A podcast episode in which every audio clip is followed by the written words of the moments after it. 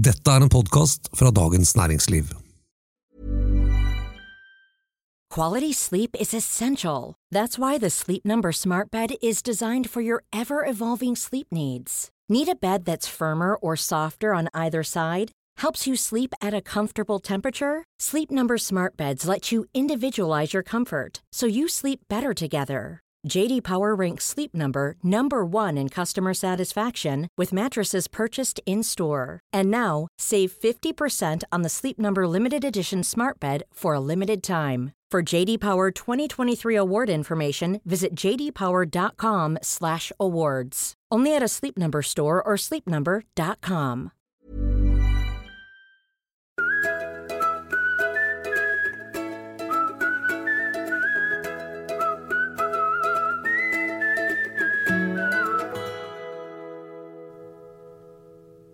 Kan selskapene på Oslo Børs eh, levere gode nok eh, resultater eh, i forhold til investorenes forventninger? Og hva i all verden er det Norske Skog-sjef Sven Ombudstvett driver med?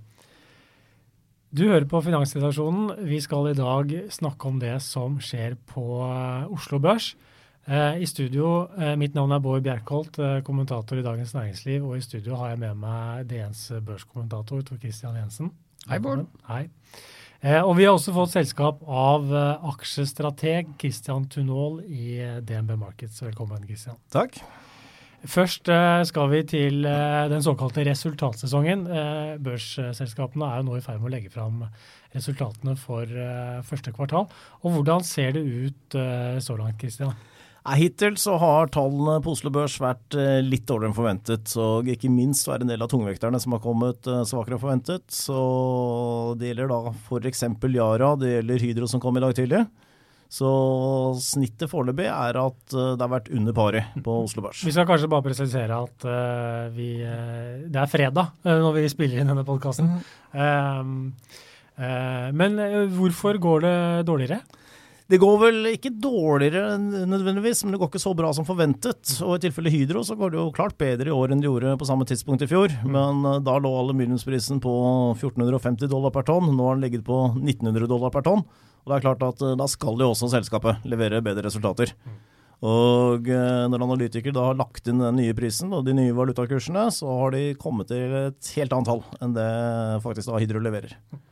For det, det er ikke noe tvil om at det, det kommer jo nå et, et oppsving underveis i, i verdensøkonomien, og det som i seg selv er positivt for mange av de norske børsselskapene. Det er det definitivt, ja. Og hvis vi ser på Oslo Børs, så har vi da rent syklisk, og da er det Hydro er selvfølgelig et av dem.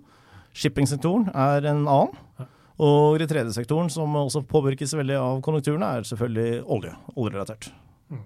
Og det er vel der forventningene var kanskje, hvis du ser på Eh, på Oslo Børs eh, som helhet, så, så, så var jo forventningene til resultat for en gang ganske store, men det gjaldt vel stort sett Statoil? Det gjaldt Statoil, ja. Og det skyldes oljeprisen, som da har kommet til altså, januar tjue seksten, så touchet han syttisju dollar per fat, ja. Og hittil i år så har han jo ligget over femti. Og det er klart at da vil jo Statoil levere en fremgang. Mm. Noe annet er umulig. Mens da for resten av selskapene så var det mer flatt, flate forventninger, altså at det, man venter ikke noe særlig resultatvekst. Nei, man gjør ikke det, aggregert sett. Man gjør nei, ikke det. Nei. Hva er det som, som skuffer her når det gjelder Hydro, som faller, faller mye på børsen etter at de kom ut med resultater? Nei, vi får la våre selskapsanalytiker sitter og jobber for harde liv i dette øyeblikk, men det er kostnadene det dreier seg om. Ja. Og det store spørsmålet fremover er jo, er dette en engangseffekt som har forplantet seg nedover, eller er dette noe vi må regne med kommer til å være fremover også? Ja. Og det er det det står og faller litt eller annet på. Ja, for... Og der er jo konsernsjefen til Hydro er jo ute i dag og driver med brannslukking, og som Christian sier her, har Han, han argumenterer jo for at dette er engangseffekter eller markedsstyrt, altså implisitt at dette, her, dette er midlertidig og, og bør ikke bekymre aksjonærene, men det gjør det jo åpenbart da. Ja, altså hvis jeg ser hvor Hydro kommer fra, altså den har kommet fra syttisju kroner til nå femti på atten måneder, så det har bygget seg opp ganske store forventninger til, hva de, til resultatfremgang. Og det er sikkert veldig mange som sitter med veldig gode gevinster, og som er ganske fornøyd med å bare ta den. Ikke sant. Ja. Eh, men eh, kan vi si, hvordan er, har, eh, har selskapene levd opp til forventningene hittil da? Hittil så har de ikke gjort det. Nei. Og det er mange av selskapene som har kommet under, og så har begynt å argumentere for at dette er engangseffekter. Og hvis vi tar tilfelle Europris, Så leverte jo de på en bunnlinje lavere enn forventet, men de klarte å overbevise markedet om at uh, dette er en engangseffekt, skyldes åpning av nye butikker som vil gi inntjening over tid. Ja. Og når du ser på aksjekursen, så er det tydelig at uh, den forklaringen har markedet godtatt. Ja. Ja. Mm. Um, hvordan ser det ut? Uh, ja, du sier at de har ikke helt, uh, de har skuffet litt uh, i forhold til forventningene. Uh, hvordan ser det ut uh, i andre deler av, av Norden? Nei, de som virkelig har vært den store positive overraskelsen så langt i dette kvartalet, det er de store, tunge svenske industriselskapene. Og der har det vært veldig gode resultater, og det som kanskje har vært aller mest positivt, det er jo at ordreinngangen også har vært godt overforventet. Mm. Så du nevnte innledningsvis at vi ser definitive tegn til et syklisk oppsving, og det reflekterer seg helt klart i de store svenske industriselskapene. For det er det jo mye snakk om nå, at det har skjedd, eller er i ferd med å skje et sånn taktskifte i, i verdensøkonomien. Ja. Veksten er rett og slett nå styrer mot et litt høyere nivå enn det vi har vært vant til kanskje de siste årene. Og det, det bør jo gi seg utslag i, i bedre resultater etter hvert for selskapene på Oslo Børs, som er veldig råvaredominert. Det bør det, men skal si, utenom olje så er det ikke så, altså så har det Hydro selvfølgelig, men utover det så er det ikke så mye av de skal si, tradisjonelle sykliske industriselskapene. Så skal du ha noe syklisk på Oslo Børs, så er det kanskje shippingsektoren da, som begynner å pekse ut. Ja. Men der har du til gjengjeld da såpass mye problemer at folk vel er litt... Der er det tilbud etterspørselsforhold som gjelder, og, men det er, det er noen gode case her også. Ja, ja. Eh, ja, hvordan ser du på det, Tor Christian? Er vi, du har vært bekymret deg for en liten sånn korreksjon nå på, på børsen de siste månedene, og, eh, men det må jo være gode nyheter da, at det, det går litt, eh, det er litt større fart i, i verdensøkonomien. Ja, absolutt. Altså, hvis du ser på, på prognosene for B N P-veksten globalt, så er jo den riktig bra, over tre prosent, så, så det er ikke noe, noe tvil om. Men hvordan det da går i økonomien, trenger ikke nødvendigvis da si noe en til en om utviklingen i aksjemarkedet, for det kan jo spørsmålet er hva som har vært priset inn tidligere, og hvilket nivå vi ligger på. Og så er det jo i tillegg at aksjemarkedet har steget kraftig over lang tid, altså vi har jo ikke sett en korreksjon på, på veldig lenge. Og da vil nok de fleste, og det er nok ikke bare jeg som har vært, trodd på en korreksjon, det tror jeg er jo ganske gjengs tema i aksjemarkedet nå, at uh, aksjemarkedet er jo overmoden for det. Men så er det jo de som da er langsiktige investorer, de sier, ja, men for eksempel sånn Skagenfondet, de sier at uh, korreksjoner, vi bryr oss ikke om korreksjoner, vi sitter jo langsiktig i aksjemarkedet, og korreksjon varer jo kanskje da noen måneder, ikke sant? Så, så til, på et eller annet tidspunkt så kommer jo aksjemarkedet tilbake, og det viser jo en langsiktig utvikling av aksjemarkedet, det er Det er jo en fin strek oppover, men er du i det markedet så må du også regne med å ta noen smeller, og en sånn kom, er jeg ganske overbevist om at kommer, og vi er jo allerede inne i en sånn litt sånn langpint kursfall som har vært siden midten, slutten av januar, og som vi ikke har sett noe tegn ennå til, til har gitt seg. Er vi inne i en korreksjon, Christian? Nei, altså, jeg kan vel hvile skjær. Det, altså, børsen er vel opp en prosent så langt i år, og det er klart at uh, hvis du tar det på annualisert, så blir ikke det all verden da. Det blir ikke det. Så et lite hvile skjær, det er vel da, kanskje en måte å si det på. Vi går da videre og skal innom et par av de selskapene som har stormet litt rundt på Oslo Børs i det siste. Og det ene er jo Norske Skog, der eh, konsernsjef Sven Ombudstvett nylig solgte alle aksjene sine. Eh, det var vel aksjer for rundt fire millioner kroner. Eh, eh, og da ble belønnet med kraftig kursfall. Men begrunnelsen hans da for å selge var jo veldig original, for han sa at dette gjør jeg av hensyn til selskapet, og det skal bli lettere da å få til denne refinansieringen av selskapet. Norske Skog sliter jo også kjent da med, med veldig mye gjeld, og, og eh, er nødt til å kutte denne på en eller annen måte for at selskapet skal overleve.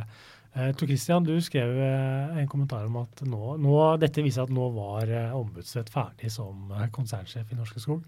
Ja, det mener jeg det er ganske mye som taler for at dette er første steg i en prosess som kommer til å ende med at han gir seg som konsernsjef, enten å styre Uh, ber han gå, eller at han selv uh, går av. Styret har jo så langt sagt at de har tillit til han, men det, det som er spesielt med dette styret her nå er, som andre også har påpekt, at det er jo ikke, det har jo ikke, hva skal vi si, noe forankring i aksjonærstrukturen, uh, og i tillegg så har vi på gjeldsiden med obligasjonseier, hvor man også kan si at uh, makten egentlig sitter.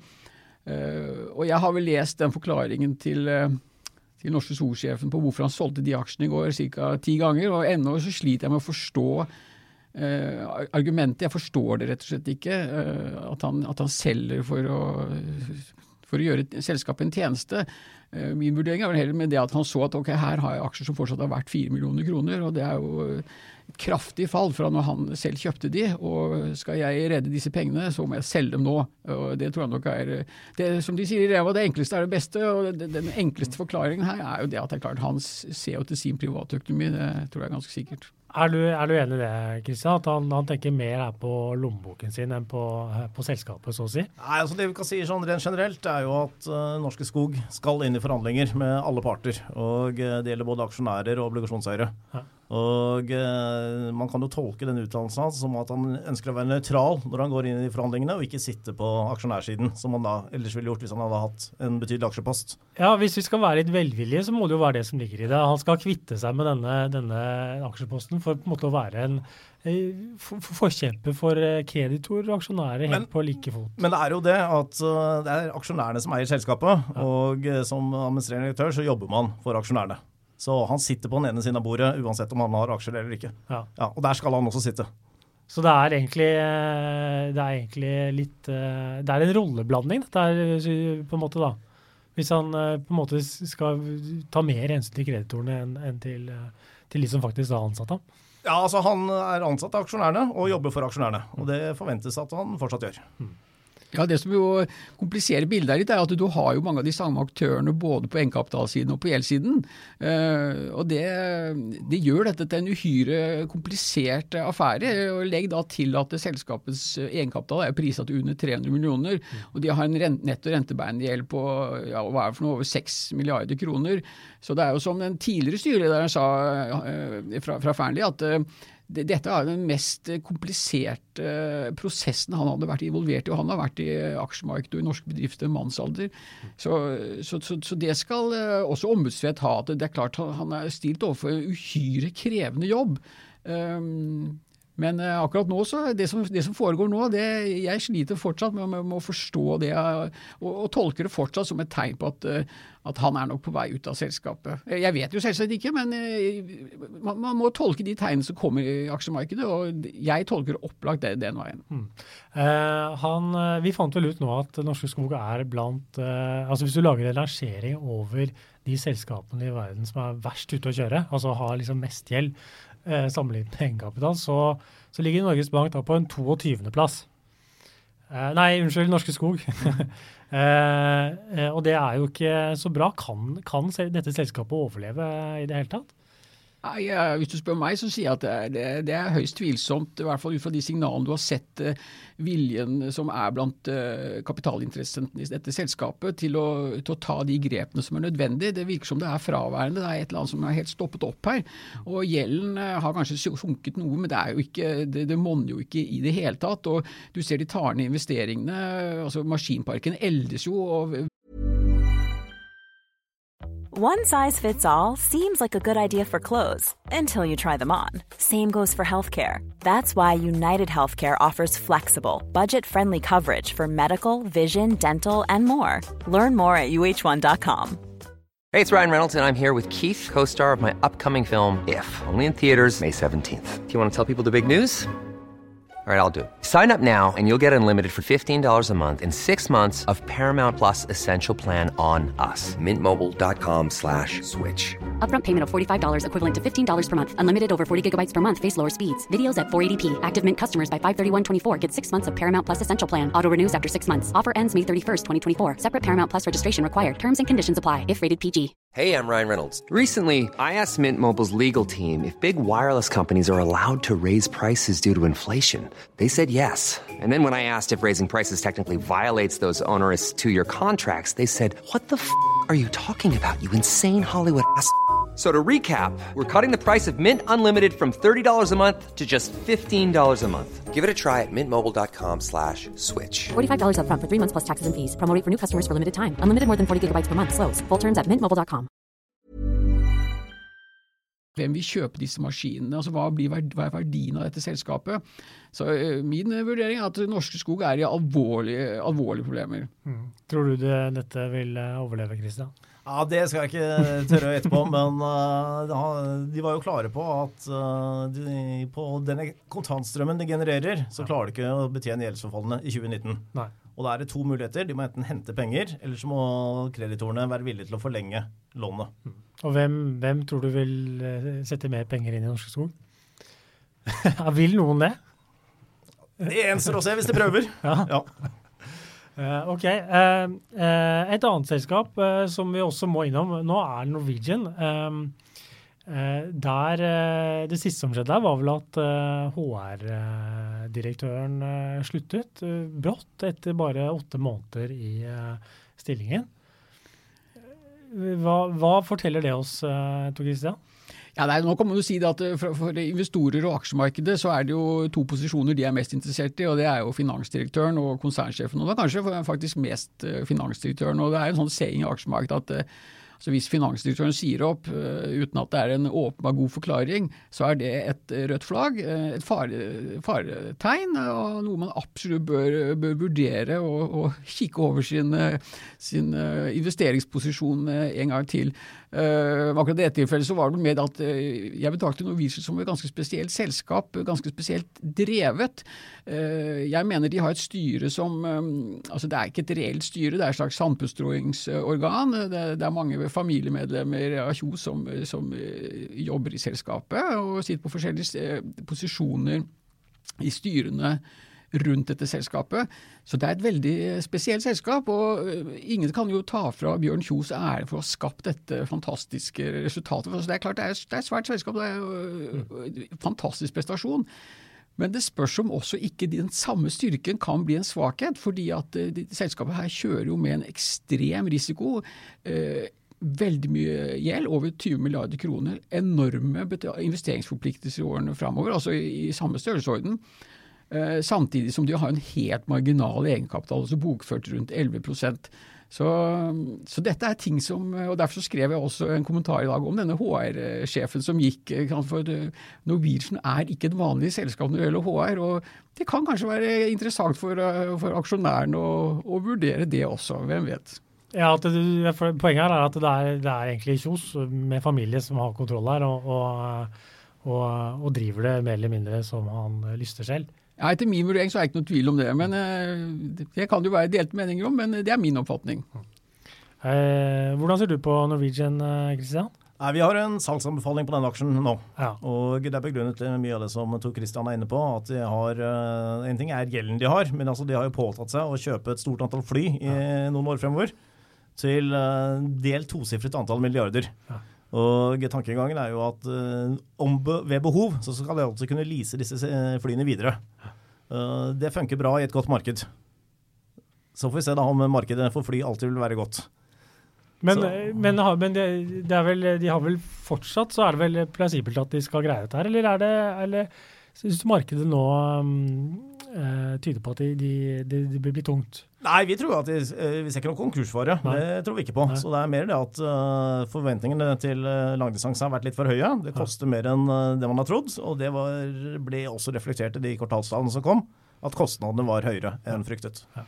Og siden du da har så stor gjeld og en helt marginal egenkapital, så er jo denne gearing-effekten gjør jo at, hva skal vi si, selv ganske begrensede eh, endringer i verdi, selskapsverdien, altså hele selskapet inkludert gjeld og, og egenkapital, det får jo dramatiske utslag i egenkapitalen, som jo er den som prises på Oslo Børs, og derfor så ser du at eh, Norwegian-aksjene har falt eh, betydelig, altså måler du over siste tolv måneder så snakker vi om førti prosent, og den bare stiger nedover.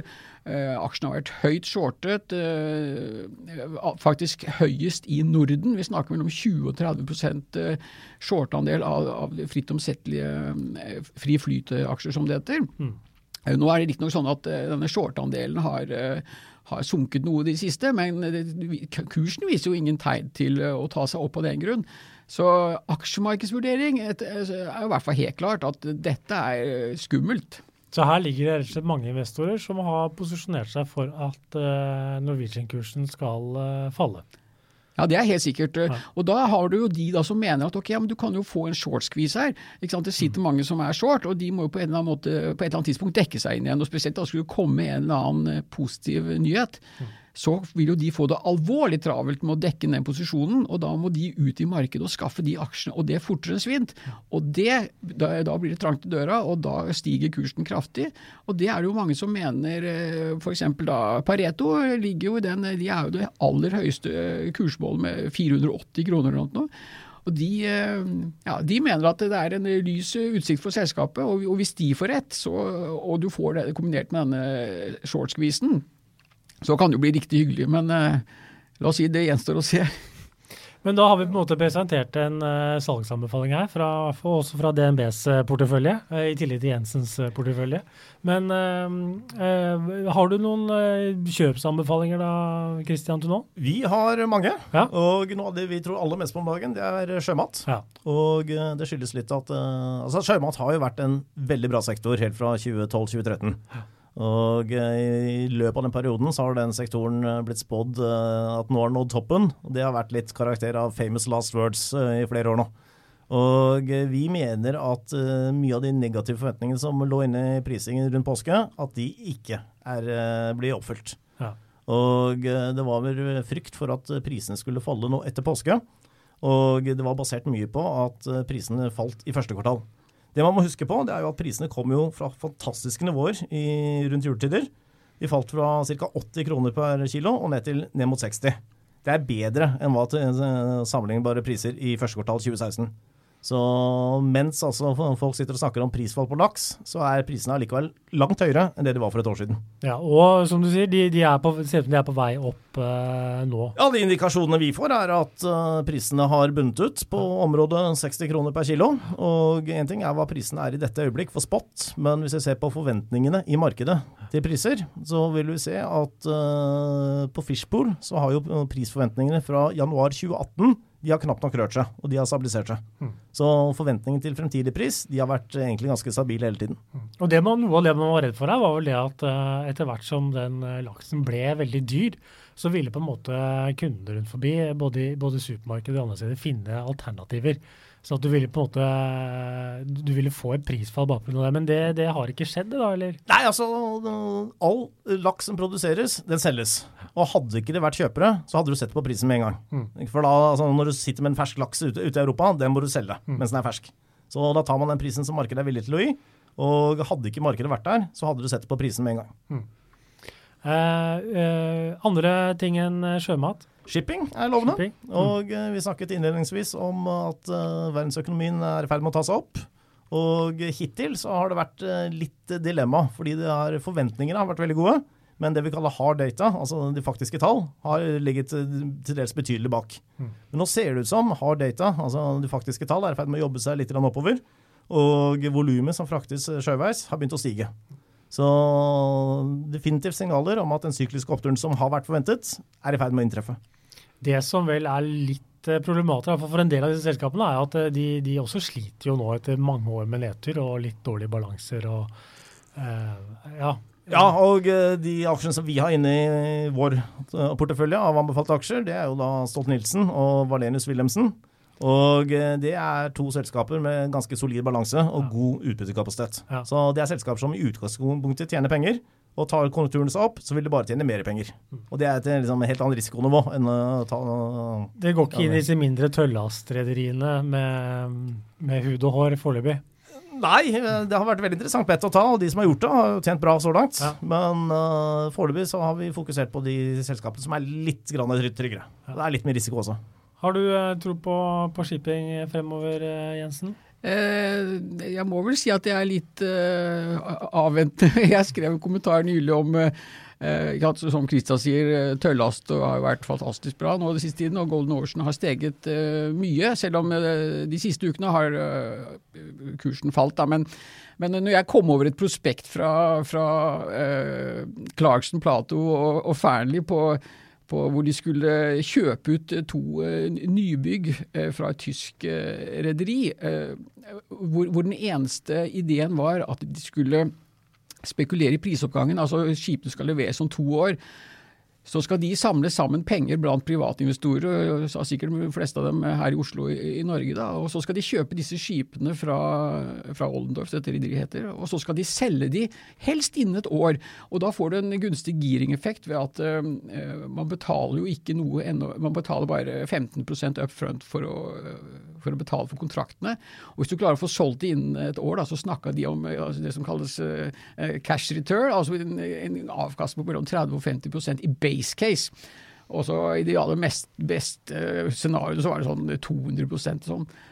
Og dette vi ser her, ren spekulasjon, det er sånn klassisk hvordan du bygger reelt et, et shippingmarked, og det er sånn commodity shipping, altså de enkleste skipene, tøllast og tank. Hvem som helst kan kjøpe et sånt skip, gitt at du har pengene da. Mm.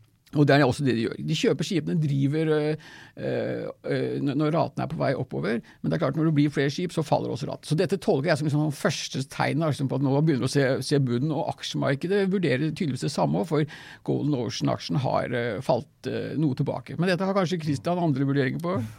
Ja, altså er det en ting vi folk kan være helt enige om når det gjelder det vi kan kalle commodity shipping, så er det at uh, timing er uh, ekstremt viktig. Mm. Og uh, av ti år så vil to være bra, tre være middels og fem være dårlig. Så ja, det skal man vite. Uh, shipping og sjømat, er det noen flere sektorer da hvor du mener at det ser, ser lyst ut? Altså, vi har jo litt uh, god norsk industri, altså et ja. Selskap som Borregaard har jo vært undervurdert i årevis ja. Og fortsetter å levere fantastiske tall og uh, det er egentlig altså, altså de lager basert på tre, altså produkter basert på tre ja. sju prosent av omsetningen går til forskning, så dette er faktisk høyteknologi. Mm. Ja, så det er en aksje som vi fremdeles tror på, for eksempel. Er dette blitt litt glemt på en måte av investorer og analytikere? Vi synes det. Det har, uh, har knust børsen flere år på rad, leverer kanontall gang etter gang, og uh, får etter vår oppfatning uh, ikke den oppmerksomheten fortjener. Men da tror jeg vi har uh, gitt uh, våre lyttere en del tips uh, som de kan, da kan følge på egen risiko. Uh, i aksjemarkedet. Uh, vi har som vanlig lagt ut et uh, lite knippe artikler uh, på uh, våre nettsider. Uh, uh, dermed er Finansrelasjonen slutt for denne gang. Vi høres igjen neste uke.